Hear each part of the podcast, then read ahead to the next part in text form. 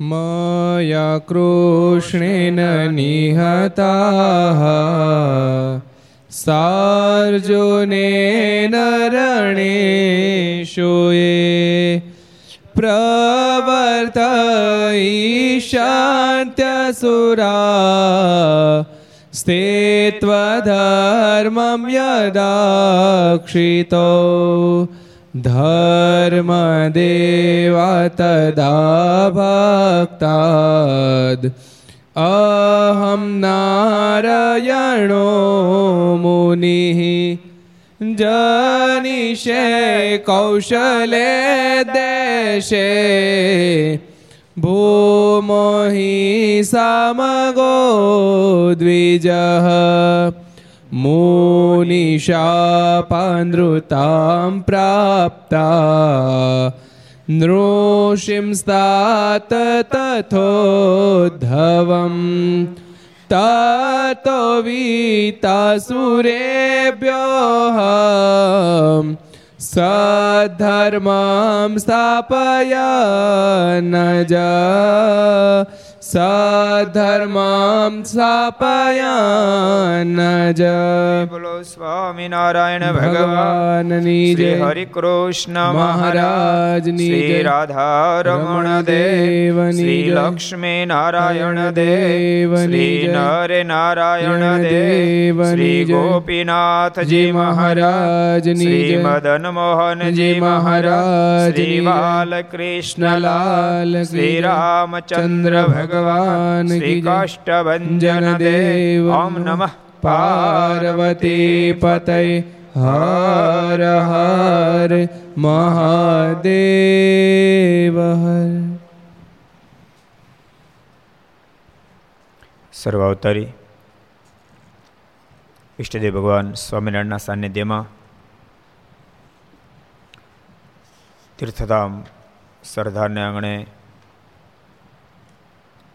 વિક્રમ સંવત બે હજાર છોતેર ચૈત્ર બીજ ગુરુવાર તારીખ નવ ચાર બે હજાર વીસ ઘર સભા અંતર્ગત શ્રી હરિચરિત્ર ચિંતામણી લક ચેનલ માધ્યમથી કર્તવ્ય ચેનલના માધ્યમથી સરદાર કથા યુટ્યુબ લક્ષ યુટ્યુબ વગેરેના માધ્યમથી ઘેરે બેસી ઘર સભાન માણતા તમામ વિદ્યાર્થી મિત્રો, શ્રી ભક્તો દાદાકન જય સ્વામિનારાયણ, જય શ્રી કૃષ્ણ, જય શ્યારામ, જય હિન્દ, જય ભારત. ગઈકાલ આપણે બહુ સરસ પ્રસંગ વાંચ્યો હતો બ્રાહ્મણને બ્રહ્મ રાક્ષસ વળગ્યો બ્રાહ્મણને બ્રહ્મ રાક્ષસ વળગ્યો પણ મહારાજ કેટલા બધા દયાળુ બોલો ને, બ્રહ્મ રાક્ષસ તો કાઢી દીધો. પણ એ બ્રાહ્મણનું કલ્યાણ કર્યું અને બ્રહ્મ રાક્ષસનું પણ ભગવાન સ્વામિનારાયણે કલ્યાણ કર્યું. મહારાજ વડતાલ બિરાજતા હતા. જેને બ્રહ્મ રાક્ષસ વળગ્યો તો એ બ્રાહ્મણે એટલે આના સંબંધીજનોએ બિચારે બહુ પ્રયાસો બધા કર્યા હશે. એને કાઢવા માટે પણ કોઈ રીતે નીકળતો નહોતો, પણ કોઈ ભગવાનનો ભગત, હરિભગત મળી ગયા. અને કીધું કે અત્યારે ભગવાન સ્વામિનારાયણ અહીં વડતાલ બિરાજે છે. તમે એની પાસે આવો તો આ દુઃખમાં જ બહાર નીકળશો. અને લોકો ભગવાન સ્વામિનારાયણ પાસે આવ્યા. અને ભક્તો સારો ડૉક્ટર મળે તો એ સાચી સલાહ મળે. સાચા ભગવાનના સંતોક ભક્તો મળે, તો પણ જીવાત્માને સાચી સલાહ મળે. એટલે સાચી સલાહ મળી જેના માધ્યમથી એ બ્રાહ્મણમાંથી બ્રહ્મ રાક્ષસ, એની વિદાય લીધી. મહારાજ કે જો બ્રહ્મ રાક્ષસ ગયો. પણ તું ભજન કરજે. તું બ્રહ્મ રાક્ષસ નહીં થતો. મારે કે મહારાજ રીતે ધંધો કરાય. મારે મારે બ્રહ્મ રાક્ષસ થવું નથી. કૃપા કરો, મને વર્તમાન ધરાવો અને તમારો ભગત બનાવી દો અને મહારાજે બહુ રાજી થયા. વર્તમાન ધારણ કરાવી અને એને ભગત બનાવી દીધો. અને એ ભગત થઈ ગયા. અને સાથે સાથે બ્રહ્મ રાક્ષસનું રાક્ષસનું પણ મહારાજે કલ્યાણ કર્યું. એ કથા આપણે ગઈકાલે ઘર સભામાં સાંભળી હતી. હવે આપણે આગળ વધશું. ઘર સભા સાંભળનાર બધાને કહું છું, જિંદગીમાં ક્યારે બહારનું ભૂત કે અંદરનું ભૂત એ કે પરેશાન ન કરે એવું કરવું હોય તો ભજન કરજો. બહારનું ભૂતે નહીં અડે ને અંદરનું ભૂતે નહીં અડે. ભૂત પાસે આવી શકે એ પોઝિશન નહીં રહે. ભલે આખી દુનિયામાં ભૂત આટા મારતા હોય, પણ આપણી પાસે નહીં આવે. હું તમને કહું, અંધકાર આખી દુનિયાને ઘેરી લે, પણ આપણે તે દીવો હોય કે પ્રકાશ હોય, તો આપણી પાસે અંધારો આવી શકે નહીં. એમ આખી દુનિયાને ભૂત ઘેરી લે, તો આપણી પાસે નહીં આવી શકે. જો ભજન કરતા હશો તો, પવિત્ર જીવન જીવતા હશો તો. આપણે તો ભક્તો પવિત્ર જીવન જીવવાના મહારથી દેશમાં ઠાકોર જન્મ આપણને આપ્યો છે. આ દેશ મહારથી છે. પવિત્ર જીવન જીવવાનો મહારથી દેશ છે. જે દેશમાં અનેક ફેરી ભગવાનના અવતારોથી અનેક મહાપુરુષો જે દેશમાં વારંવાર આવ્યા છે. સિલેક્શન ભગવાન આપે બોલો, તમારે જવાનું છે. કયા દેશમાં જવાનું તો સંતો, ભક્તો એમ કે, મહારાજ, ભારતમાં. મુક્તો મહારાજ મોકલે ક્યારેક કે, તમારે જવું પડે એમ છે. તમારે જવાનું મૃત્યુલોકમાં. આનંદ સ્વામી, માનો કે તમને અક્ષરધામમાં ગયા પછી મહારાજ એમ કે આ ક્યાંય લે? કે તમારે ભારતમાં પાછું ભારતમાં નહીં સોરી તમારે મૃત્યુલોકમાં પાસ જવાનું. તમે શું કહો? ક્યાં ક્યાં જાઓ? ક્યાં દેશમાં જાઓ એમ કે? શું કહો? ભારતમાં જ કે તારે ગોપાલ સ્વામી કીધું છે તો? સ્વામીએ તો એમ કીધું, સંતોને કીધું કે મહારાજ, ફરીવાર આપણને ધરતી પર મોકલે સંતો, તમે શું કરો? તે કોઈ સંતો મહારાજને કે મહારાજ, મને ફરીવાર જો ધરતી પર જવાનું કહે ને, મહારાજ ગોપાલ સ્વામી કે, મહારાજ જો મને ફરીવાર જવાનું કહે ને, તો હું તો નગર શેઠની ઘેરે ભારતમાં જન્મ ધારણ કરું. ખૂબ અમીર થાવ, જેને કારણે ખૂબ જ દાન ધર્માદો થાય. કોઈ કીધું, હું તો રાજા થાવ. લોઠાય બધાને ભગવાન ભજાવું કે. દશમશમાં ભાગ કઢાવું અને ભજન કરાવું. બધા અલગ અલગ ઉત્તર આપ્યા, પણ સ્વામી કાંઈ ન બોલ્યા. એટલે ગોપાળન સ્વામીને કોઈ કીધું, સ્વામી, તમે તમારું કહો. અને ત્યારે ગોપાળન સ્વામી કહે, મહારાજ, મને જો પૃથ્વી પર ફરીવાર મોકલે તો હું ગરીબમાં ગરીબ અને વિદ્વાન બ્રાહ્મણ હોય એની ઘેરે જન્મ ધારણ કરવું. એટલો બધો ગરીબ બ્રાહ્મણ બ્રાહ્મણ હોય કે એને કોઈ કન્યા જ ન આપે. જેથી કરી વિદ્વાન બની, સંસારમાંથી વૈરાગ પામી અને ઘરબાર છોડી નીકળી જાઓ અને સાધુ થાવ આમ સદગુરુ ગોપાલ સિંહ ઉત્તર આપ્યો. સાંભળ્યું ને?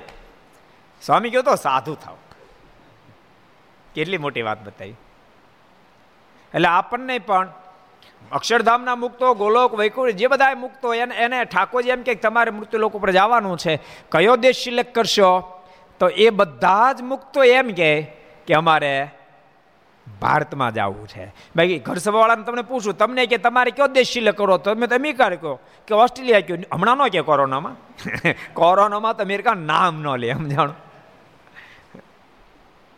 કારણ કે સાડા ચાર લાખ સાડા ચાર લાખ એકલા ન્યુયોર્કમાં બે લાખ દર્દી, એકલા ન્યુયોર્કમાં બે લાખ દર્દી.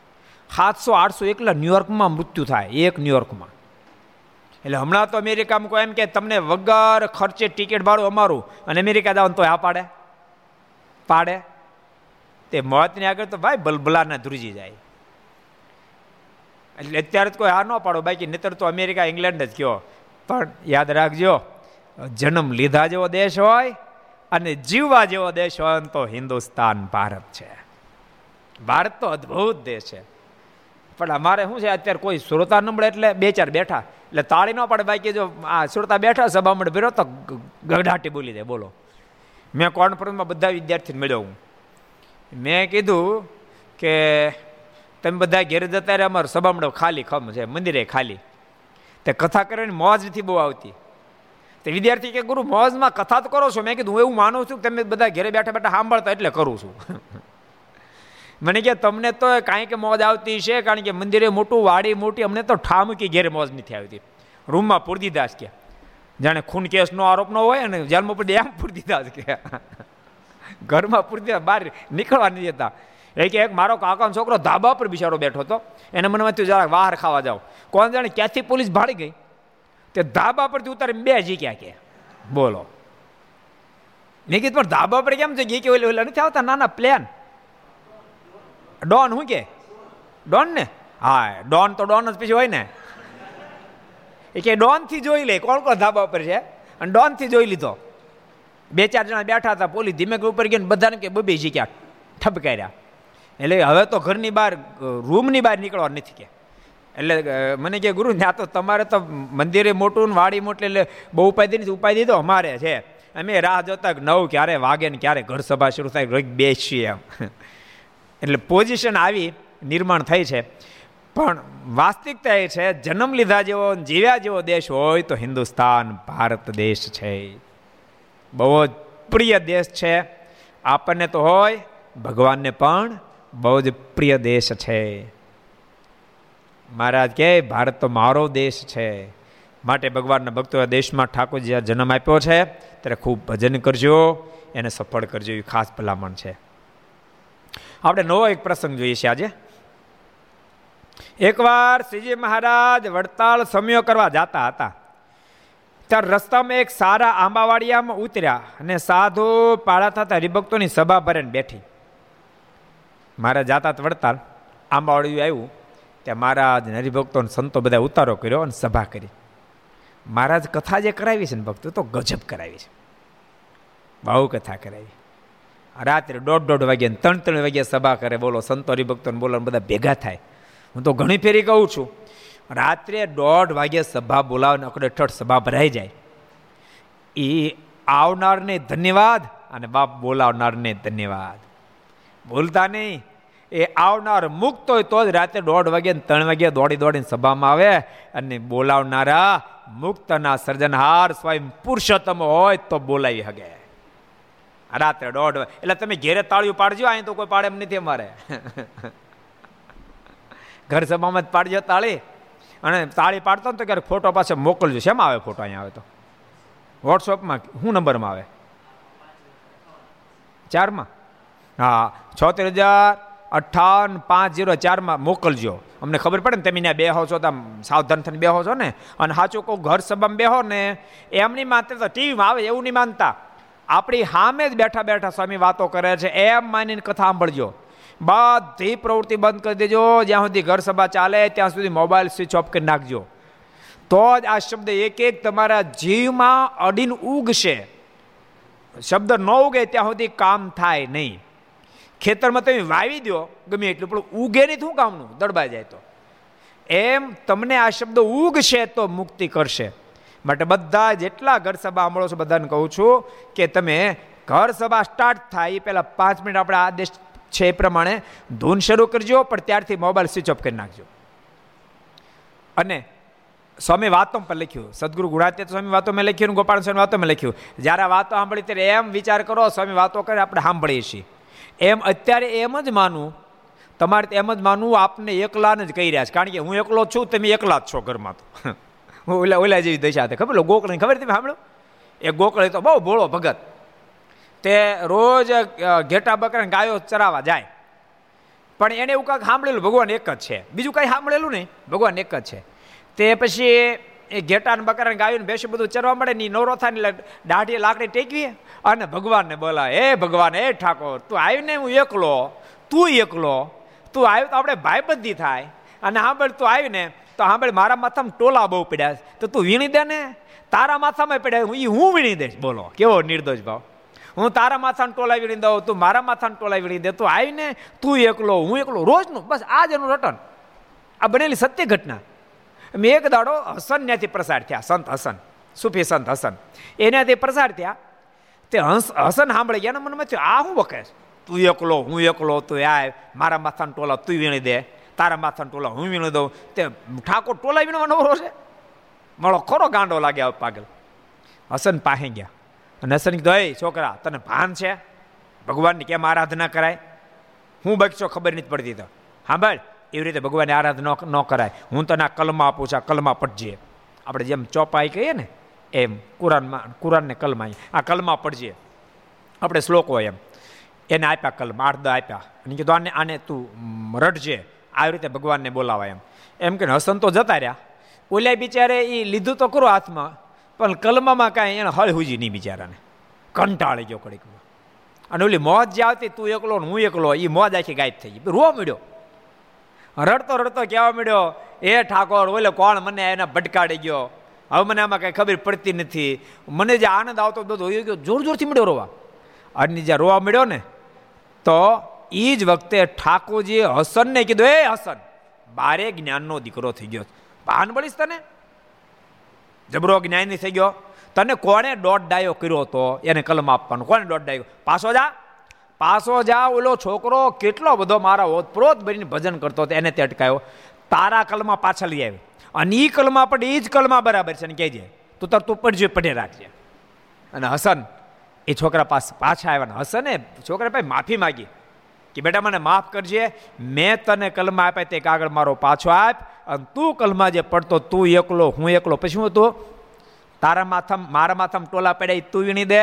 તો આવી જાય તો તારા માથાનો ટોલા હું વીણી દઈશ. એ જ કલમાં તારા બરાબર છે. એ જ પઢે રાખશે એટલે પરમાત્મા સાથેનો સંબંધ એ જ આપણને મહામોજ આપી શકે. એટલે ઘેરે બેઠા બધાને કહું છું, સાંભળવા ખાતર નહીં સાંભળતા. તમે એમ માનજો કે સ્વામી બોલે છે, આપણે સાંભળીએ છીએ, તો ઉગશે બધું સ્ટોપ ભોજન ભોજન બધું નવ વાગ્યા પહેલાં. વાસણ ઉટકો અડધા બાકી રહી ગયા તો ખાલી રાખ સોંપડી દીધી હોય. વિસળજો પછી. બેસી જવાનું સભા નવ વાગે પુરુષ ભક્તો, સ્ત્રી ભક્તો, છોકરા બોકરા બધાને બેસી જવું નવ વાગે બધાને બેસી જવાનું નવ વાગે મોબાઈલે બંધ. કોઈ ફોન કરે એવી ઇમ્પ્રેસ તમારે ઊભી થઈ જાય નવથી હવા દસ સુધી આને ફોન કરાય નહીં. કારણ કે એ માણસ ફોન ઉપાડશે નહીં, ફોન લાવ સ્વિચ ઓફ જ આવે. એટલે નવથી હવા દસ સુધી ઘર સભા ચાલે, ત્યાં સુધી બધી પ્રવૃત્તિ બંધ કરી, કથામાં બેસજો. હાથમાં માળા રાખજો. કથા સાંભળતા જાજો. માળા હાથમાં રાખી. સ્વામિનારાયણ સ્વામિનારાયણ સ્વામિનારાયણ સ્વામિનારાયણ સ્વામિનારાયણ. તમને ખબર છે? તમે કથા સાંભળશો ને તો પંચોતેર માળા રોજ તમારે થાય. કેટલી? કેટલી માળા? સાંભળો છો ને? કેટલી? પંચોતેર માળા થાય રોજ. પંચોતેર માળા રોજ તમારે થઈ જાય કારણ કે એક મિનિટ એક માળા થાય. આપણે પંચોતેર મિનિટ કથા કરીએ છીએ. પંચોતેર માળા થાય. અને પંચોતેર માળા તમે કરો, ધ્યાનથી કથા સાંભળતા હો. પછી દુનિયામાં કોઈની તેવડેથી તમારો મોક્ષ બગાડી શકે? માટે બધાને કહું છું ને, ઘરના બધા સદસ્યો પંચોતેર પંચોતેર માળા ફેરવતા હો. તમને નથી લાગતું? ઘર જ મંદિર જેવું બની જાય પછી જ્યાં તમારી નિષ્ઠા. તમ તારે તમે વૈષ્ણવ ભક્તોને સાંભળતા હો તો રાધા કૃષ્ણ રાધા કૃષ્ણ રાધા કૃષ્ણ રામ રામ.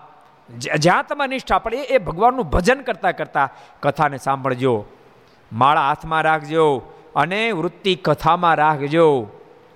ખાસ ભલામણ છે. અને ચરિત્ર જે કહેવાનું હોય સભા પૂરી થયા પછી, પોઢણી બોલાઈ ગયા પછી, પાંચ મિનિટ ઘરના સદસ્યને ડિસ્કસ કરી લેવા આજ કયું ચરિત્ર આવ્યું હતું? શું શું વાત આવી હતી? એને જરાક ડિસ્કસ કરી લેવાનું. તો તમને બીજે દી પ્રસંગ યાદ હશે, મજા બહુ આવશે. ભગવાનમાં એ જ સહજમાં થાય બહુ સરસ પ્રસંગ આપણે જોઈએ છીએ, મહારાજને કથા વાર્તાનું જબરું અંગ. અને કથા કરી કરી, કરીને જ મહારાજે હજારો, લાખો જીવાત્માને પોતાનું સપનું નિશ્ચય પર પાય કરાવી દીધો. તે મહારાજ આંબોડિયામાં સભા પર બેઠા હતા. અન્ય વાતો કરતા, કથા વાર્તા કરતા. તે વખતે પચીસ સવારો સાથે એક જમાદાર ત્યાંથી નીકળ્યો. તેણે ઘોડેથી ઉતરીને મહારાજ પાસે જઈ નમસ્કાર કર્યા. ને સભામાં સામું જોઈને મનમાં સંકલ્પ કર્યો છે, આ સભામાં તો બાયો પણ છે, માટે ચોખ્ખો ધર્મ ક્યાંથી પડતો હશે? જમાદાર ગયો, નમસ્કાર કર્યા. પણ એ સંઘની અંદર મહારાજ હતા, સંતો હતા, ભક્તો હતા, સ્ત્રી ભક્તો પણ થોડે દૂર બેઠા હતા. જમાદારને સંકલ્પ થઈ ગયો કે આમાં તો પુરુષો અને સ્ત્રીઓ બધા સાથે છે તમે ધર્મ ક્યાં પડતો હશે? ચારિત્ર કેવી રીતે શુદ્ધ રહેતું હશે? આવો એને સંકલ્પ થઈ ગયો. અને ભક્તો જો કે સ્વામિનારાયણ સંપ્રદાયની અંદર બહુ જ એની એની વ્યવસ્થા છે. ભલે સમયા, ઉત્સવ બધે પુરુષ ભક્તો, સ્ત્રી ભક્તો બધાય, કારણ કે મોક્ષના બધા અધિકારી છે. એટલે બધા હોય. ક્યારેક ક્યારેક અડધા જ્ઞાનથી લોકો એવું પણ માની લે કે સ્વામિનારાયણ સંપ્રદાયની અંદર સ્ત્રી ભક્તો સાથે અન્યાય કરવામાં આવશે પણ એવું નથી. કારણ કે સ્ત્રી ભક્તો સાથે સંતો વાતો ન કરે. એટલે મનમાં એમ થાય ને બોલે નહીં, વાતો ન કરે. તો એમ લાગે કે સ્ત્રી ભક્તો સાથે ઘૃણાસ્પદ એવું નથી. સ્વામિનારાયણ સંપ્રદાયની અંદર જેમ પુરુષો સાધુ થઈ શકે છે, એમ સ્ત્રી ભક્તો સાંખ્યોગી બને સંત છે, ત્યાગી બની શકે છે, એને સાંખ્યોગી બહેનો કહેવામાં આવે છે. જેમ સંતો સ્ત્રી ભક્તોનો કોઈ પ્રસંગ રાખતા નથી, એમ સાંખ્યોગી બહેનો હોય, પુરુષો પર કોઈ દુનિયાનો કોઈ પુરુષનો સંબંધ રાખતા નથી. નિકટના સંબંધી સિવાય. તો એમાં પણ એવી વ્યવસ્થા છે. એ વ્યવસ્થા હોવી જ જોઈએ. કારણ કે સતયુગ ત્રેતાયુગ દ્વાપર અને કલિકાલની અંદર પણ જો માણસના નિત્યના પ્રસંગ થકી મુક્ત આપી ભવન ભ્રષ્ટા બહુ એને તતક્ષણ એમ લખ્યું કે બહુ બધા મુક્તો નિત્ય નારીના પ્રસંગ થકી અને નારી હોય તો પુરુષના પ્રસંગ થકી ભ્રષ્ટ સ્થિતિને પામ્યા છે. એટલે આ જમાદારને જે સંકલ્પ થયું સંકલ્પ બરાબર છે. પણ એને એ ખબર નથી કે આ આ આ કોઈ રીતે પ્રસંગ રાખતા નથી. સભામાં બેઠા છે તો દૂર દૂર બેઠા છે અને પછી પણ કોઈ પ્રસંગ નથી. એને તો ભક્તો ક્યારેક આપણને એમ લાગે કે થોડુંક ઢીલું કરીએ, થોડુંક ઢીલું કરીએ, થોડુંક ઢીલું કરીએ તો સત્સંગ બહુ થાય. ભૂલતા મહારાજે બાંધેલી જે રીતિ છે, એ રીતિની બાર પગ મૂકીને સત્સંગની અભિવૃદ્ધિ શક્ય નથી. એક સરસ પ્રસંગ યાદ આવી ગયો તમને કહી દઉં. ભગવાન બુદ્ધ એક ફેરી વિહાર માટે નીકળેલા. તો એનો આદેશ હતો કે આપણે ખાલી પુરુષને સાધુ કરવા. પણ આનંદ, એનો મુખ્ય શિષ્ય આનંદ. એ ભગવાન બુદ્ધ પાસે આવીને કીધું કે, ગુરુદેવ, એક આનંદના સમાચાર. ભગવાન બુદ્ધે કીધું, શું આનંદના સમાચાર? તો કે, સાંભળો, આપણા સંઘમાં પાંચસો સાધુ હતા, તો પાંચસો સાધ્વી ભળી છે. આપણો સંઘ બહુ વિશાળ થઈ ગયો. અને એ વખતે ભગવાન બુદ્ધ બોલે આનંદ, જેને તું આનંદના સમાચાર ગણશો, એનું પરમ શોકના સમાચાર માનું છું. જેટલા વર્ષ બહુ ધર્મ ચાલવાનો હશે પાંચસો સાધ્વી અને સાધુ ભેળા મળી અને સત્સંગ કરવાનો પ્રયાસ કરશે. એટલા એ જેટલો ચાલો ને એના કરતાં પાંચસો વર્ષ ઓછો ચાલશે. કારણ કે એ મર્યાદા રાખવી અતિ આવશ્યક છે. અને ભક્તો, સ્વામિનારાયણ સંપ્રદાયમાં સંતોએ જેટલો સ્ત્રી ભક્તોનો ત્યાગ રાખ્યો અને આદેશ એ પ્રમાણે રહ્યા, એમ સ્ત્રી ભક્તો પણ એટલા જ આદેશ પ્રમાણે પુરુષનો ત્યાગ રાખીને રહ્યા. કેવા કેવા ચરિત્રો કેવા લખણ? ઓલો સરસ પ્રસંગ યાદ આવી ગયો તમને કીધું રાજબા. આપણે વાંક્યાન રાજબા. એમણે એ વિસ્તારની પ્રસંગ ન કરું. એની ઈચ્છા નહોતી, તેમ છતાં પરાણે પરણાવ્યા. અનિચ્છાએ શાસ્ત્ર તો ગયા, પણ જે એના પતિને મળવા માટે સિંહણ રૂપે દર્શન થયા. અને પછી એના એના એના પતિ એની માતુશ્રીને કીધું કે આ કોઈ આ કોઈ સામાન્ય નારી નથી. કોઈ સતી નારી છે, એની ઈચ્છા વિરુદ્ધ પરિણામ લગ્ન થયા લાગે છે. એટલે એની માતુશ્રી પછી રાજબાને પૂછ્યું કે આ તમારી ઈચ્છા પ્રમાણે લગ્ન થયા? તો ના, મારી ઈચ્છા પ્રમાણે લગ્ન નથી થયા. તો તમારી હવે હું ઈચ્છા હશે તો મારે ગરડા જાઉં છું, ગઢડે મૂકી આવ્યા. આ પ્રસંગ તો તમે બધા વિદિત છો, પણ રાજબા આ લોકમાં જ્યારે વિદાય લે, મારા તેડવા માટે પધાર રાજબા ધામમાં ગયા. અગ્નિ સંસ્કાર કરવાનું દાદા ખાચરને કહેતા કહેતા પણ દાદા ખાચર અગ્નિ સંસ્કાર આપે, પણ અગ્નિ લાગે નહીં. ચિતાને અગ્નિ ન લાગે. બહુ પ્રયાસ કર્યો, ઘી નાખ્યું, આ કર્યું તે, અગ્નિ જ ન લાગે. બધા ચિંતાતુર થઈ ગયા, બે ત્રણ કલાક મિથ્યા આપણે અગ્નિ ન લાગ્યો. અને ચિંતાતુર બનેલા આ બધાએ ભેળા થઈને સદગુરુ ગોપાલ સ્વામી પાસે આવ્યા અને સ્વામીને કે સ્વામી, બહુ પ્રયાસ કર્યો, પરંતુ રાજબાના દેહને અગ્નિ લાગતો નથી, તો શું કરવું? કેમ નથી લાગતો? સ્વામી અંતરદ્રષ્ટિ કરી, આંખ ખોલી સ્વામી બોલ્યા, અગ્નિ એટલા માટે નથી લાગતો, ધ્યાન દેના અગ્નિ એટલા માટે નથી લાગતો કે અગ્નિ એ પુરુષ છે. એને ડર લાગે છે કે રાજવા તો મહાન મુક્ત આત્મા છે. આખી જિંદગી કોઈ પુરુષને ટચ નથી કર્યા. રખેનું એને સ્પર્શ કરવા દો મને શાપ આપી દે તો? એટલે અગ્નિ ડરે છે. અગ્નિદેવ ડરે છે. જેથી કરીને સ્પર્શતા નથી. પણ જાઓ તમે પહેલાં અગ્નિદેવને પ્રાર્થના કરજો કે આપ રાજબાના દેહને સ્પર્શ કરી અને એની જે અંતિમ ક્રિયામાં તમે સહાયરૂપ બનો અને એને કહેજો કે હવે તમે સ્પર્શ કરશો, તમને કોઈ દોષ નહીં લાગે, તમને શાપ પણ નહીં થાય, કારણ કે રાજબાએ તો અહીંયાથી વિદાય લઈ ગયા છે, મુક્ત એ તો મારા ધામમાં બેસી ગયા આ તો માત્રનો પંચ ભૌતિક દેહ છે, માટે હવે સ્પર્શ કરશો, તમને દોષ નહીં લાગે. આમ પહેલાં પ્રાર્થના અગ્નિદેવને કરીને પછી તમે અગ્નિ મૂકજો. અને સંપ્રદાયનો ઇતિહાસ એમ કહે કે એમ પ્રાર્થના કરીને અગ્નિ મૂક્યો ત્યારે અગ્નિ રાજબાના દેહને સ્પર્શ કરી શક્યો. એટલે ભક્તો ચારિત્ર શુદ્ધિ તો હોવી જ જોઈએ. એટલે સ્વામિનારાયણ સંપ્રદાયમાં ક્યારે પણ સ્ત્રી ભક્તોની ઘૃણા નથી. અને પુરુષ ભક્તો બધાને સ્થાન છે. અરે એક એક જ્ઞાતિને સ્થાન છે તો. એક એક જ્ઞાતિને સ્વામિનારાયણ સંપ્રદાયમાં સ્થાન બહુ શ્રેષ્ઠ શ્રેષ્ઠ સ્થાન મળ્યું છે. કોઈ જ્ઞાતિ બી નથી. કોઈ જ્ઞાતિ નથી જે જ્ઞાતિને સ્વામિનારાયણ સંપ્રદાયમાં સ્થાન પ્રાપ્ત ન થયું હોય. અને કોઈ જ્ઞાતિ એવી નથી કે જે જ્ઞાતિના ભક્તો મહાન મુક્ત રાજ આ સંપ્રદાયમાં ન થયો કોઈ પણ જ્ઞાતિ તમે લઈ લો.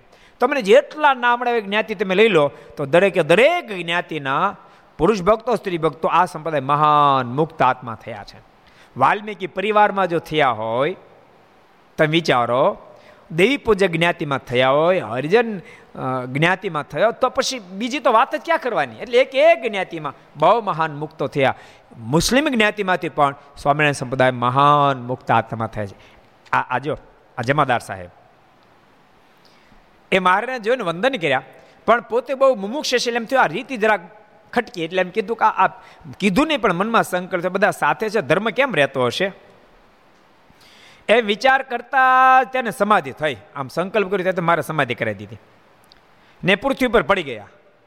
સમાધિ લાગીને પડ્યા પૃથ્વી પર ને તેણે સમાધિમાં પોતાના ચોઈસે પેગંબરને મારની સેવા કરતા દેખ્યા. સમાધિ થઈ ધામમાં ગયા, ચોવીસે પેગમ્બરોને મારની સ્તુતિની સેવા કરતા જોયા. જોકે મુસ્લિમ મુસ્લિમ તો બહુ લોકો સ્વામિનારાયણ સંપ્રદાયની અંદર ઇન્વોલ્વ થયા છે. એક એક સરસ પ્રસંગ તમને. મીર સાહેબ, વડોદરાના મુખ્ય સેનાપતિ મીર સાહેબ એને માથાનો દુખાવો બહુ હતો. બહુ પ્રસિદ્ધ પ્રસંગ છે. કદાચ તમે સાંભળ્યો છે માથાનો બહુ ભયંકર દુખાવો હતો. એ માથાના દુખાવા માટે એણે બધા પ્રકારની ઔષધિ કરી, બધાય પ્રકારની માનતાઓ માની, પણ માથાનો દુખાવો બંધ નહોતા એમાં કોઈક એને કીધું કે તમે જુનાગઢના પીરની માનતા કરો, તો તમારા માથાનો દુખાવો મટી જાય એટલે પીરની માનતા કરી. માથાનો દુખાવો તો ન મટ્યો, પણ એ માનતા પૂરી કરવા માટે જુનાગઢ આવ્યા. જુનાગઢથી રિટર્ન એ વડોદરા જતા હતા. તો રસ્તામાં ગઢડા આવ્યું. એટલે ગરડામાંથી પ્રસાર થયા રાધાવાઓ પહોંચ્યા, ત્યાં નમાઝ પડવાનો ટાઈમ થયો. એટલે રાધાઓ ત્યાં જાય અને નમાઝ પડવા માટે માથું જ્યાં પૃથ્વીને ટેક્યું, અને ત્યાં તો માથાનો દુખાવો, જેમ સ્વિચ પડે લાઇટ બંધ થાય, એ માથાનો દુખાવો ગાય. અને તરત ઊંઘ આવી ગઈ, કારણ કે નિદ્રાનો ઊંઘ આવી ગઈ. એક બે કલાક સુધી સુતાર્યા. એક બે કલાક પછી જાગ્રત થયા અને મનમાં વિચાર થયો કે કેટલાય પ્રયાસો કર્યા પછી જે માથાનો દુખાવો મળતો નથી. આટલી ઘાટી ઊંઘ આવતી નહોતી. અને આ એકદમ મને ઘાટી ઊંઘ આવી ગઈ, માથાનો દુખાવો મટી ગયો. તો અહીંયા જરૂર કોઈ ઓલિયા પુરુષ હોવા જોઈએ. નતર આવી ઘટના ઘટે નહીં આમ જે વિચાર કરતા ત્યાં સચ્ચિદાનંદ સ્વામી સિદ્ધાનંદ સ્વામી પાણી વાળતા ખેતરમાં. ભક્તો સ્વામીને સંપ્રદાયની અલૌકિકતા તમે જુઓ. પાણી વાળતા હતા ખેતરમાં. અને ભક્તો સ્વામિનારાયણ સંપ્રદાયમાં એ રીતિ છે, આજે છે.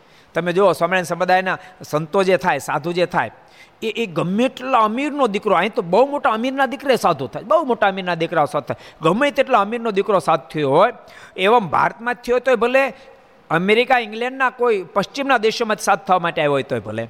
એ એન્જિનિયર હોય, ડૉક્ટર હોય, એ વકીલ હોય સિવાય પોસાય તે હોય, પણ એ જ્યારે સાથ થવા માટે આવે ત્યારે એને ઘણા સમય સુધી વાસણ ઉટકવા પડે. એને એકલા નહીં, બધાને ઉટકવા પડે. રસોઈ બનેના વાસણ ઉટકવા પડે, પોતા મારવા પડે ટોયલેટ બાથરૂમ સાફ કરવા પડે. અને સ્વામિનારાયણ સંપ્રદાયના સંતો કોઈ પણ કાર્ય કરવું પડે, કોઈ પણ સેવા કરવી પડે અને કોઈ દી નાની માનતા નથી. અને ક્યાંથી માને ભાઈ? કારણ કે સ્વયં ભગવાન સ્વામિનારાયણની પદ્ધતિ ચલાવી. બહુ વર્ષ પહેલાં મારે રાજવાડિયામાં કેસેટ ઉતરતી હતી ને, ત્યારે ત્યાંના બાબા, બાબાભાઈ હતા. એ મને કહે કે સ્વામી, સ્વામિનારાયણ સંપ્રદાયની એક અલૌકિકતા પોતે જૈન હતા બહુ અલૌકિકતા છો બાકી. એ કે એને રાજોડિયો હતો હું બહુ મોટો રાજોડિયો નામ તમે બધા સાંભળ્યું છે એમ એક એક અમે છે ને એમ યુવાન હતા ને, ત્યારે એની ઉંમર ઘણી હતી સાઠ એક વર્ષની હતી. હું વાત કરું પચીસ ત્રીસ વર્ષ પહેલાંની. સાંભળો છો ને? સાંભળો છો ને? સાઠ વર્ષ પહેલાંની વાત કરું છું. હવે તો ઉપાધિનો પાર નથી રહ્યો. સમજાણું? ત્યારે કોઈ સુરતા ન મળે હોય એને કંઈ કહેવાય નહીં, બે ચાર બેઠા ને આપણે. બે ચાર હું કંઈ કંઈ કરવું દાદા બેઠો જ કઈ કાક સારું બે ચાર ઊંઘી નથી જતા ને ઊંઘી જાય તો ઉપાધિનો ઈથી પાર ન રહે. જાગો છો ને? ઘર સભાવાળા બધા જાગો છો ને? તો સારું જાગતા રહેજો. પડખેવાળા જોતા રહેજો. ન તો લખ્યું છે એવું, લખ્યું છે. એવું લખ્યું, સાચું કહ્યું લખ્યું છે. ઘર સભા સાંભળો છે ને, એને કહું, એવું લખ્યું છે કે કથામાં કોઈ જોલા ખાય તો એ સર્પ થાય. શું થાય? એ સર્વ થાય, ફણીધર થાય. ભારતમાં થતો વાંધો, ચાઇના એમ થયો ભૂકા નીકળી જાય બિચારા રાંધીને ખાઈ જાય. સર્ફ થાય, બોલો. એ તો સર્ફ થાય, પણ પડખેવાળો ધ્યાન ન રાખે જગાડે ને તો એ મદારી થાય. એટલે આ આડોશી પાડોશી ધ્યાન રાખવું. કારણ કે કારણ વિના ટીપાઈ જાય ને ઓલે મને ઊંઘને, ઊંઘનો આનંદ લઈ લીધો. મોજે લઈ લીધી. પણ આપણે કારણ વિના ટીપાઈ જાય ને ખોટી વાત છે કાંઈ? એટલે ધ્યાન રાખવાનું, બીજું કાંઈ નહીં. એટલે બહુ બહુ સરસ આપણે પ્રસંગ જોઈ રહ્યા હતા. હું પ્રસંગ જોતા હતા.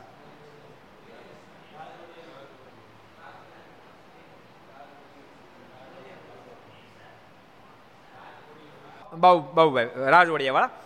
એની ત્યારે ઉંમર હતી. મને કે, અમે છે ને નાના યુવાન હતા ને ત્યારે અમારું સાઉન્ડનું કામ હતું. સાઉન્ડનું કામ હતું ભુજમાં મોટા મોટા ઉત્સવ મેં કરેલા કે ભુજ પ્રાંતમાં. અને મોટા મોટા ઉત્સવ હોય, કેટલા હજારો, લાખો માણસો ભેળા થયા હોય કે. પણ એક નોકર ન હોય, બધા સ્વયંસેવક હોય કે. ટોટલી સ્વયંસેવક હોય, એક નોકર ન હોય. અને એટલી બધી સફાઈ કરે, એટલે એટલા ભાવથી સેવા કરતા હોય. એ ચેદાડોને મને આશ્ચર્ય એ રાખે છે કે મને એમ થયું, ક્યારેક પૂછીશ ક્યારેક પૂછીશ, ક્યારેક ન્યા સંતોને પૂછવાનું મન થતું જ, પણ તે ઉંમર ના ને એટલે આમ શરમ આવે, મોટા સંતોને કેમ પૂછવું પૂછવું તમને પૂછું કે? કારણ કે તમે નાના છો, મારી મોટી ઉંમર. ત્યારે આપણા ત્રીસ વર્ષ એના હાઠ હતા એટલે. એ કે, સ્વામી, આમ કેમ છે? મેં કીધેલું કારણ અમારા ભગવાન સ્વામિનારાયણ પોતે શીખડાયું છે. લોજમાં જ્યારે પધાર્યા, સ્વામી સર્વોપરી ભગવાન હોવા છતાંય પણ મુક્તાન સ્વામીની આજ્ઞાથી વાસણ માંજે, કપડાં ધોવે, સીધું માગવા જાય ખીચડી બનાવે નિર્માના શશિષેવે ત્યાં તત્ર ત્યાં સાધુ વર્ણિનો પત્ર કાષ્ટ કરી સાધા નહીં પાક ક્રિયા દીધી મુક્તાન સ્વામીને આજ્ઞા કરે, છાણ વીણવા જાય, પોદળા વીણવા જાય, બોલો. તો કે પોદળા વીણતા વીણતા ભગવાન પણ દેખાડે? પોદળામાં તમે આમાં કોઈ કોઈ વિનાય છે, ઘર સભાવાળાએ?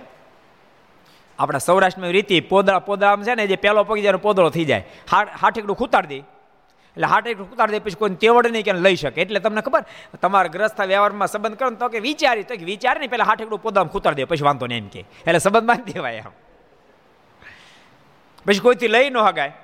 એટલે મહારાજે મનમાં વિચાર કર્યો કે આમ તો કોઈ પોદળું લેવા નહીં દે, પછી પોતે પોદળા લેવા જાય ને, આ આ ઘટના જ્યારે જોઈ ને પછી ઐશ્વર્ય પ્રતાપ છૂટો મૂક્યો. અને જે નારી હાટેકડું ખૂતાડ્યું એ નારી પોદળું લેવા માટે આવે ને હાટેકડું અધર કરે પેલું કાણું જે પડે એ કાળામાં દ્રષ્ટિ નાખે, ચૌદ લોકના બ્રહ્માંડના ભગવાન સ્વામિનારાયણ દર્શન કરાવે.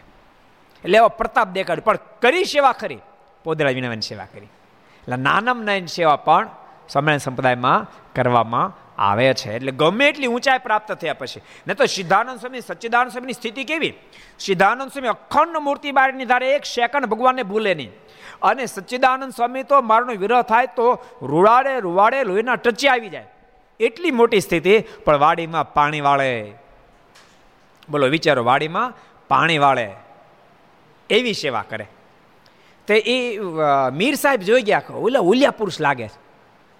એને બૂમ મારી આવો ને. એટલે સંતો ત્યાં ગયા. એટલે સચ્ચિદાનંદ સ્વામીને પ્રશ્ન કર્યો, આપ ઓલિયા પુરુષ છો? મને એમ લાગે, આપ ઓલિયા પુરુષ હો કારણ કે મને કેટલાય વર્ષોનો દુખાવો હતો. નિદ્રા ઘાટી ઘાટી ન હતી મારો દુખાવો માથાને ટળી ગયો, નિદ્રા આવી ગઈ. ત્યારે સચ્ચિદાન સ્વામી કહે, તમે ઓલિયા પુરુષને ગોતો તો કે, હા. તો કે સાંભળો ઓલિયા પુરુષને ગોતતા તો હશો તમે, પણ ઓલિયાના સર્જનહાર સ્વયં પરમેશ્વરે ગઢડામાં બિરાજે છે. જે ઓલિયાના સર્જનહાર છે, સ્વયં ખુદા અહીં બિરાજે છે. મીર સાહેબે કીધું, શું વાત કરો, ખુદા? ખુદાનો અવતરણ ધરતી પર હોય? તો કે, હોય હોય નહીં, છે. હાલો, તમને દર્શન કરવા લઈ જાઓ અને મીર સાહેબને દર્શન કરવા માટે સચ્ચિદાન સાહેબ મહારાજ પાસે લાવ્યા. અને મીર સાહેબ આવ્યા, મારને વંદન કર્યા. મહારાજની હામુજા જોઈ મહારાજ એને ઇન્દ્રવંતકની વૃત્તિઓ ખેંચી લીધી અને સમાધિ કરાય વચ્ચે ઘણો બધો પ્રસંગ છે, પણ એ બધો વિસ્તાર નહીં કરતો. વૃત્તિ ખેંચી લીધી અને સમાધિ કરાય મીર સાહેબને. અને મીર સાહેબે સ્વયં સમાધિમાં અનેક ઓલિયા પુરુષ મહારાજના આગળ પૈગંબરો હાથ જોડીને સ્તુતિ પ્રાર્થના કરતી ઘટના જોઈ જાગ્રત બન્યા. મારના ચરણોમાં ઝૂક્યા. આપ તો સ્વયં ખુદા અમારા કુરાન વગેરેમાં ખુદાનો ગરિમા જે કે સ્વયં આ ખુદા ધરતી પર પધાર્યા છે.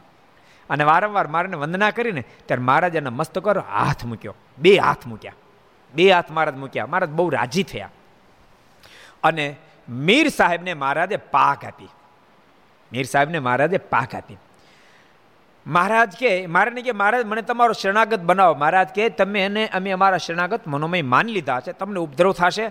તમે અત્યારે રાજની મોટી સેવા કરો છો ને ત્યારે એવું તમારા માટે જરૂરી છે. મીર સાહેબ કે, મારે મારે નથી જાઓ મારે કે ન્યારે રહેવું જરૂરી છે? તમે જાઓ. તમને અમે અમારા માન લીધા છે.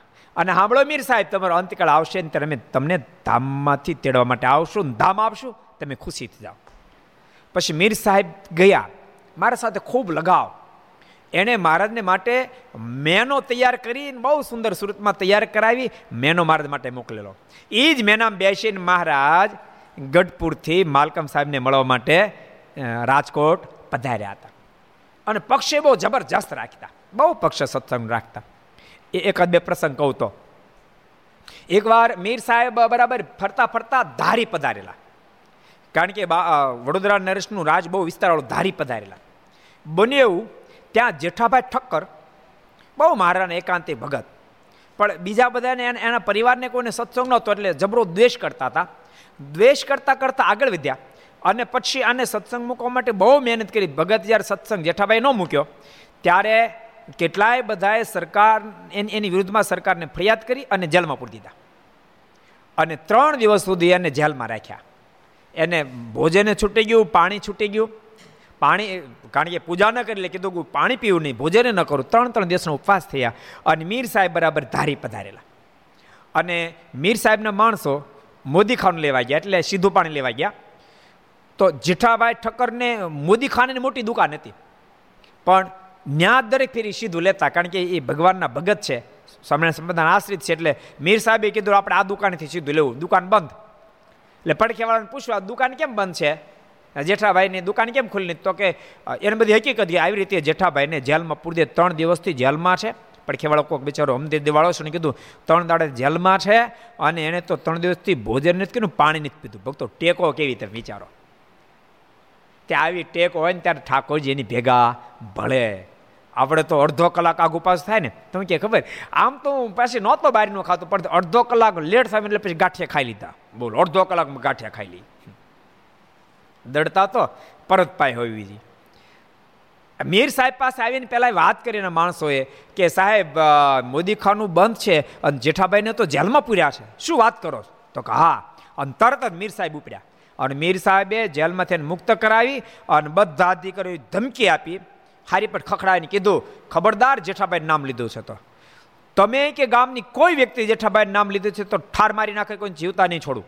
અને એવી ધમકી આપી અને જેઠાભાઈને કાંઈ માટે સુખ થઈ ગયું એવો પક્ષ જેઠાભાઈનો રાખ્યો હતો. બીજો એક પ્રસંગ યાદ આવી ગયો તમને કહી દઉં. જેઠાભાઈ મીર સાહેબ એક ફેરી બરાબર પેટલા જ પધારેલા. અને વડતાલ મંદિરનું કામ હાલતું હતું.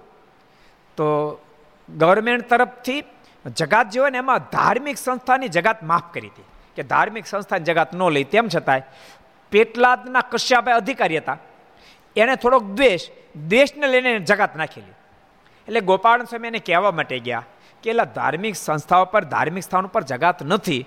તો તમે શું કામ અમારા મંદિરમાં નાખો? એ કેમ નહીં, તમારા મંદિરમાં શું કામ? આને તમે બાદ કરી દો, માફ કરી દો. તો કશ્યાભાઈ કાંઈ બોલ્યા નહીં. સ્વામીએ બીજી ફેરી કીધું, ભાઈ સાહેબ, તમે વિનંતી કરું છું કે આ જગાત માફ કરી દો. કશ્યાભાઈને મોઢામાં શબ્દ નીકળ્યા, જગાત માફ નહીં થાય. અને આટલા શબ્દ સાંભળ્યા સ્વામીને આંખ ફરી. મીર સાહેબ ઊભા થઈ ગયા. ઊભા થાય ને કશ્યાભાઈ કે, કશ્યાભાઈ આ આ સાધુને તમે સામાન્ય નહીં સમજતા. સ્વામીની આંખ ફરી છે, જલ્દી બોલીને આંખ જગાત માફ કરી દઉં છું. નતર તારું ધનોત્પન્ન નીકળી જશે. હું ભગવાન સ્વામિનારાયણના સંતની મહત્તાને સમજું છું. માટે બોલ જલ્દી. અને કશ્યપ હાથ જોડી ગયા. હું જગાતને માફ કરી દઉં છું. એવો પક્ષ આ રાખેલો. એટલે એવા મહાન ભક્ત, મુસ્લિમ ભક્તો પણ સ્વામિનારાયણ સંપ્રદાયમાં મહાન મહાન ભક્તો થયા. જુનાગઢના નાનદાસ સ્વામીએ ત્યાં સુધી હતા. મીર સાહેબ ત્યાં સુધી હતા. ત્રીજી પેઢી હતી. કારણ કે નારાયણદાસ સ્વામી એટલે ગુણાતીતાનો સ્વામીના શિષ્ય બાલમુકુંદ સ્વામી એના શિષ્ય નારાયણદાસ સ્વામી. નારાયણદાસ સ્વામીએ મીર સાહેબના દર્શન કરેલા. અને છેલ્લી અવસ્થામાં મીર સાહેબ મહારાજ આપેલી પાઘની સામે બેહી અખંડ સ્વામીના નામની માળા ફેરવતા. એમ નારાયણદાસ સ્વામી લખ્યું છે. બોલો. કે મેં આમ જોયેલા અખંડ સ્વામિનારાયણ સ્વામિનારાયણ સ્વામિનારાયણની માળા ફેરવતા અને મીર સાહેબ જ્યારે દેહ મૂક્યો, ત્યારે બોલીને ધામમાં ગયા કે ભગવાન સ્વામિનારાયણ મને તેડવા માટે આવ્યા છે હું ધામમાં સીધાવું છું.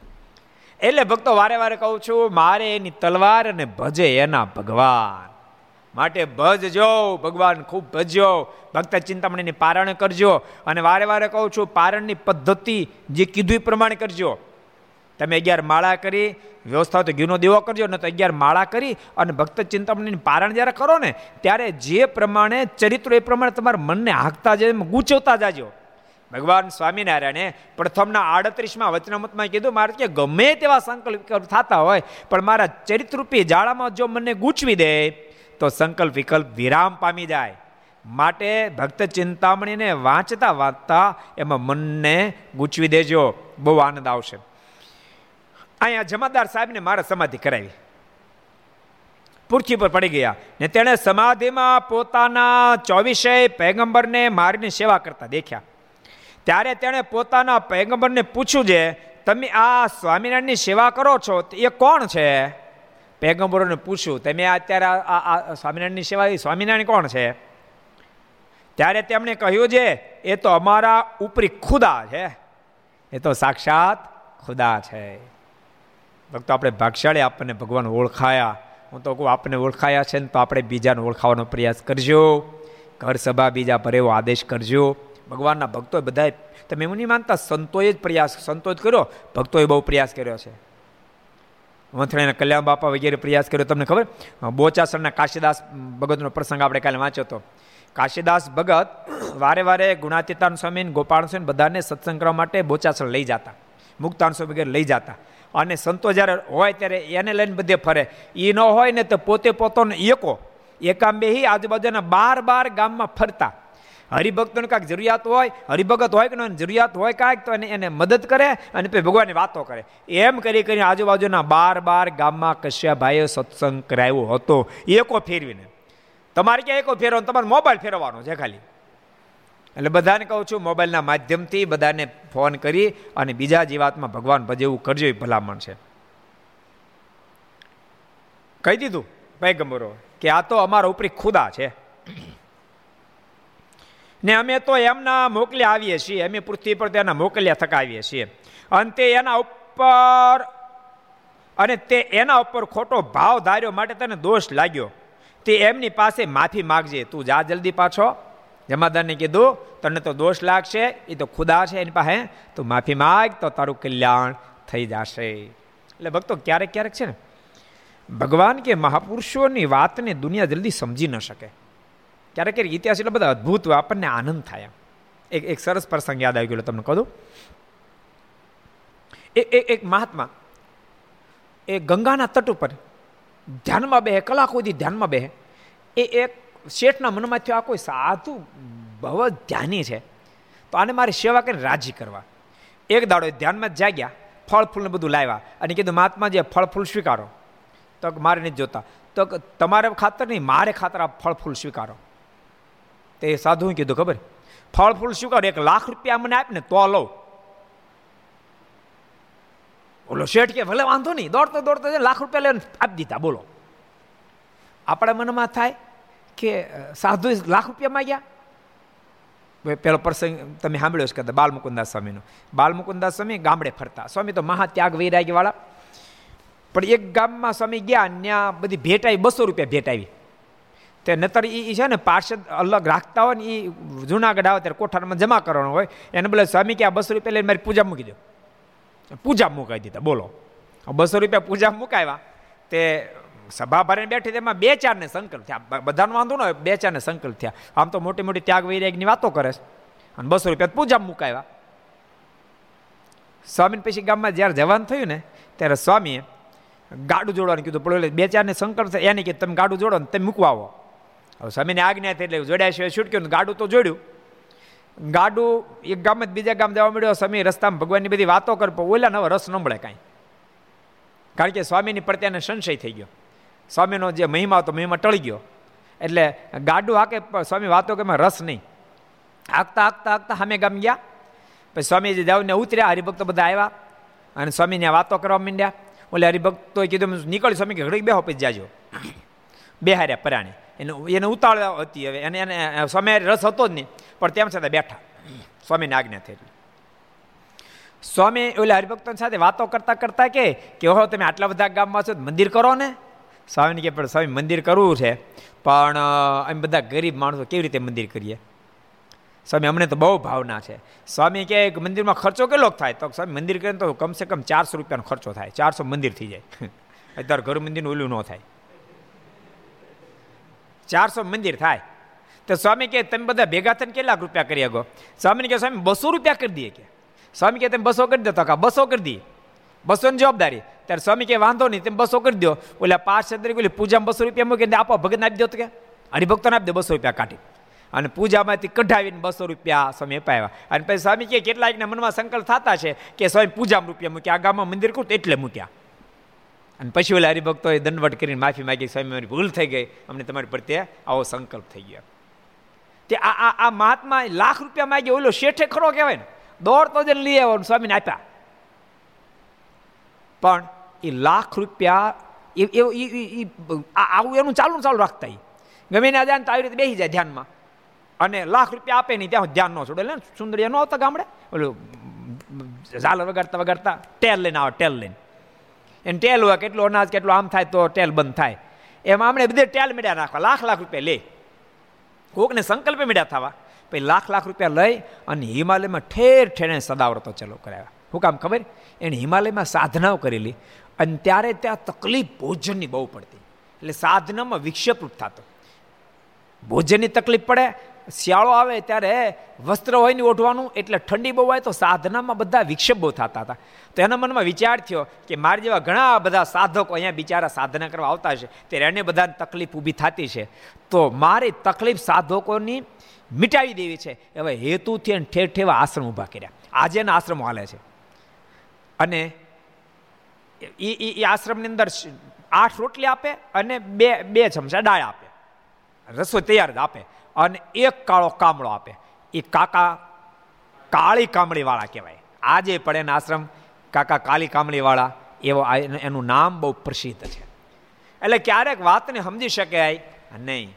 હવે એ જો મહાપુરુષ સમજવા કઠણ હોય તો આ તો પરમાત્માને કેમ ઓળખી કે જલ્દી? એટલે જમાદાર બિચાર ઓળખી ન શક્યો. જેથી કરીને સંકલ્પ થઈ ગયો. પણ એને બધા પેગમ્બરો કીધું, તું પાછો જા ને માફી માગ. ભૂલ કરી છે તો સ્વયં અમને મોકલનારા ખુદા છે. માટે જા, તું માફી માગ.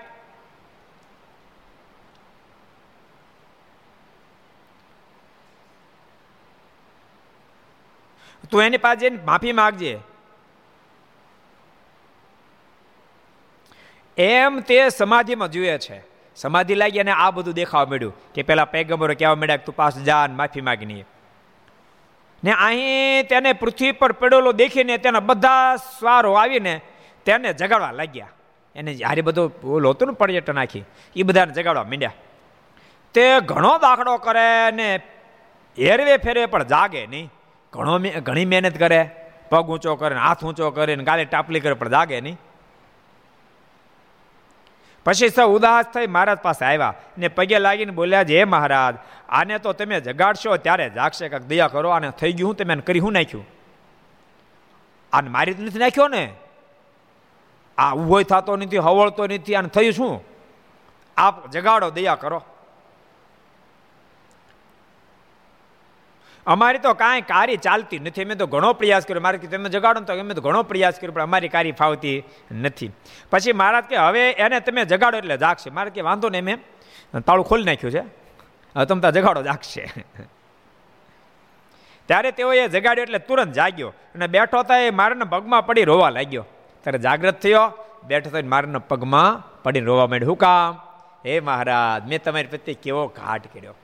માલિક મેં તમને બહુ સામાન્ય માન્યા.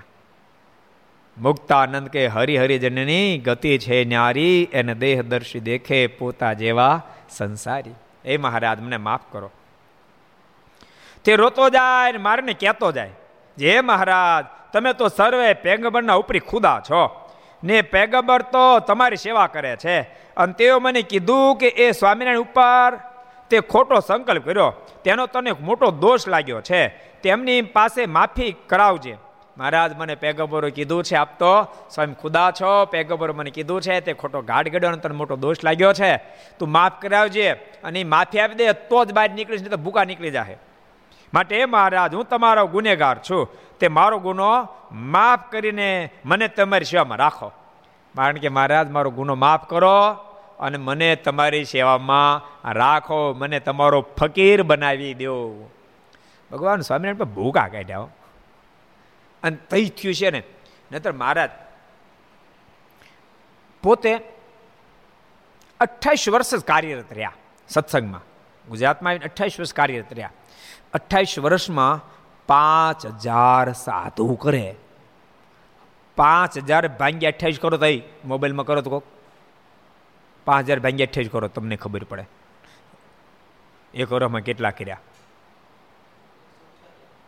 એકસો અઠ્યોતેર. એકસો અઠ્યોતેર. ભાંગ્યા બાર કરો તો એકસો અઠ્યોતેર ભાંગ્યા બાર?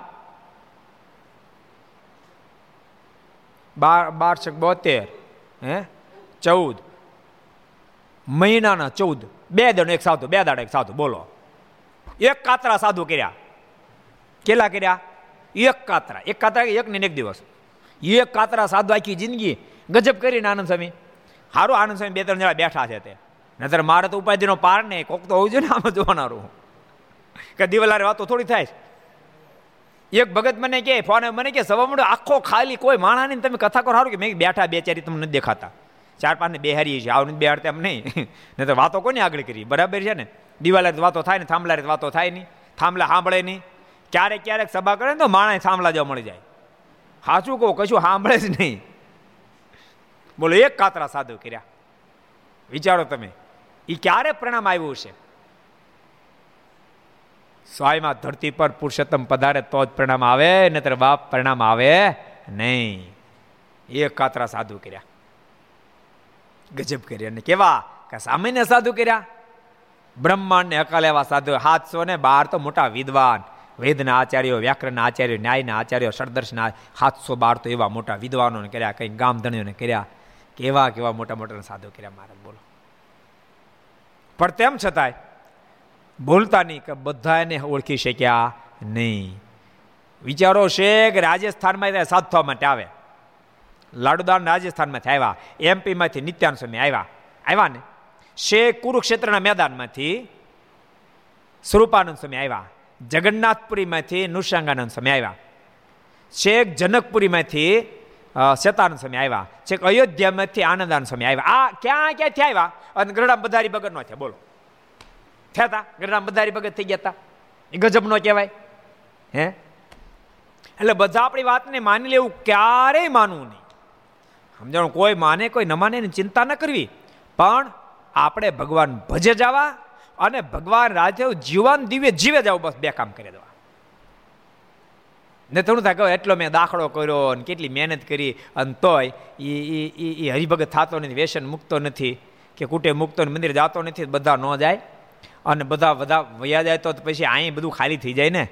પાછા બીજા, બી ફેરી બધા આમ ચક્રમાં આવવા જોઈએ ને વારા ફરતી વારા. ખો મળે એમ, ખો ખાલી જગ્યા થાય, પછી ભરવી પડે ને. એટલે ટેન્શન ન કરવું, પણ આપણે આ ફેરી પહોંચી જવું છે. એવું નક્કી કરી ભગવાનના ભક્તો ખૂબ ભજન કરજો. મારે કે, મહારાજ, મને તમારો ફકીર બનાવી દે. બોલો. ધરાક દેખાનો. હવે હું અહીંથી ઘેર નહીં જાઉં. મારે ઘેર જવું નથી, મને ફકીર બનાવો. ત્યારે મહારાજ હસીને બોલ્યા છે, હવે તમે રોમાં રડોનું બંધ કરો. તમારા સરે ગુના માફ છે. મહારાજ કે તમારા બધા ગુના માફ રોવો નહીં. તમે તમારા માણસો ભેગા ઘેર જાઓ. ત્યારે તે જમાદાર કે, હે મહારાજ, હવે હું ઘેરે નહીં જાઉં. બીજી વાર કીધું, મહારાજ, હવે મારે ઘેર જવું નથી. કારણ કે ઓલો સ્વાદ લઈ આવ્યા, સમજાણું? સમાધિમાં એ સ્વાદ લઈ આવી એ જ ખબર એ જ અહીંયા બેઠા છે. તમારી સેવામાં રહીશ, મહારાજ, તમારી સેવા મારે કરવી છે તમારે ત્યાં હાજરી પાછળ રહીશ. ત્યારે મહારાજ કહે, તમે અમારી આજ્ઞા ઘેરે જાઓ. અમે તમારી સેવા માની લેશું ને તમારું કલ્યાણ કરશું. ત્યારે તે વારંવાર મારના ચરણાંદમાં મસ્તક નમાવી, રજા લઈને ચાલી નિસરો. એવી રીતે મહારાજે જમાદરને પોતાનો આશ્રિત શરણાગત બનાવ્યો. માટે ભગવાનના ભક્તો ખૂબ દાસત્વ ભાવથી આપણે બધા ભગવાનને ભજતા રહીશું. તો અવશ્ય મેં મહારાજ આપણું કલ્યાણ કરશે. આપણને ભગવાન ઓળખાણા છે. બીજાને ઓળખાવતા રહેશું. આપણે તો સત્સંગ લાભ લેશું, પણ બીજાને લેવડાવતા રહેશે મારોનો બહુ મોટો રાજીપો આપણા બધાના ઉપર થતો રહેશે. માટે ભગવાનના ભક્તો બધા પ્રયાસ કરજો. આપણે બધા પ્રયાસ કરશું તો પરિણામ સુધી પહોંચી શકાશે. હજારો જીવાતમાં સત્સંગ કરી અને પરમ સુખની અનુભૂતિ કરશે માટે બધા પ્રયાસ કરજો અને સરકારના આદેશને પૂર્ણપણે પાલન કરજો. આવો પાંચ મિનિટ આપણે પરમાત્મા નામની ધૂન આર્તનાથી પ્રભુને પ્રાર્થના. નારાયણ નારાયણ નારાયણ સ્વામી નારાયણ નારાયણ નારાયણ. સ્વામી નારાયણ નારાયણ નારાયણ. સ્વામી નારાયણ નારાયણ નારાયણ. સ્વામી નારાયણ સ્વામી નારાયણ. સ્વામી નારાયણ ઘેરે તાળી સાથે. નારાયણ. સ્વામી નારાયણ સ્વામી નારાયણ સ્વામી નારાયણ સ્વામી નારાયણ સ્વામી નારાયણ નારાયણ નારાયણ સ્વામી નારાયણ નારાયણ નારાયણ સ્વામી નારાયણ નારાયણ નારાયણ સ્વામી નારાયણ નારાયણ નારાયણ સ્વામી નારાયણ સ્વામી નારાયણ સ્વામી નારાયણ સ્વામી નારાયણ નારાયણ. સ્વામી નારાયણ સ્વામી નારાયણ સ્વામી સ્વામિનારાયણ સ્વામિનારાયણ સ્વામી નારાયણ નારાયણ નારાયણ સ્વામી નારાયણ નારાયણ નારાયણ સ્વામી નારાયણ નારાયણ નારાયણ સ્વામી નારાયણ નારાયણ નારાયણ સ્વામી નારાયણ સ્વામી નારાયણ સ્વામી નારાયણ સ્વામી સ્વામિનારાયણ સ્વામી નારાયણ સ્વામી નારાયણ સ્વામી સ્વામિનારાયણ સ્વામિનારાયણ સ્વામી નારાયણ નારાયણ નારાયણ સ્વામી નારાયણ નારાયણ નારાયણ સ્વામી નારાયણ નારાયણ નારાયણ સ્વામી નારાયણ નારાયણ નારાયણ સ્વામી નારાયણ સ્વામી નારાયણ સ્વામી નારાયણ સ્વામિનારાયણ સ્વામી નારાયણ સ્વામી નારાયણ સ્વામી નારાયણ સ્વામિનારાયણ સ્વામી નારાયણ નારાયણ નારાયણ સ્વામી નારાયણ નારાયણ નારાયણ સ્વામી નારાયણ નારાયણ નારાયણ સ્વામી નારાયણ નારાયણ નારાયણ સ્વામી નારાયણ સ્વામી નારાયણ સ્વામી નારાયણ સ્વામિનારાયણ સ્વામી નારાયણ સ્વામી નારાયણ સ્વામી સ્વામિનારાયણ સ્વામિનારાયણ સ્વામી નારાયણ નારાયણ નારાયણ સ્વામી નારાયણ નારાયણ નારાયણ સ્વામી નારાયણ નારાયણ નારાયણ સ્વામી નારાયણ નારાયણ નારાયણ સ્વામી નારાયણ નારાયણ નારાયણ સ્વામી નારાયણ નારાયણ નારાયણ સોમનારાયણ સોમનારાયણ સોમનારાયણ સોમનારાયણ સોમનારાયણ સોમનારાયણ સોમનારાયણ સોમનારાયણ સોમનારાયણ સોમનારાયણ સોમનારાયણ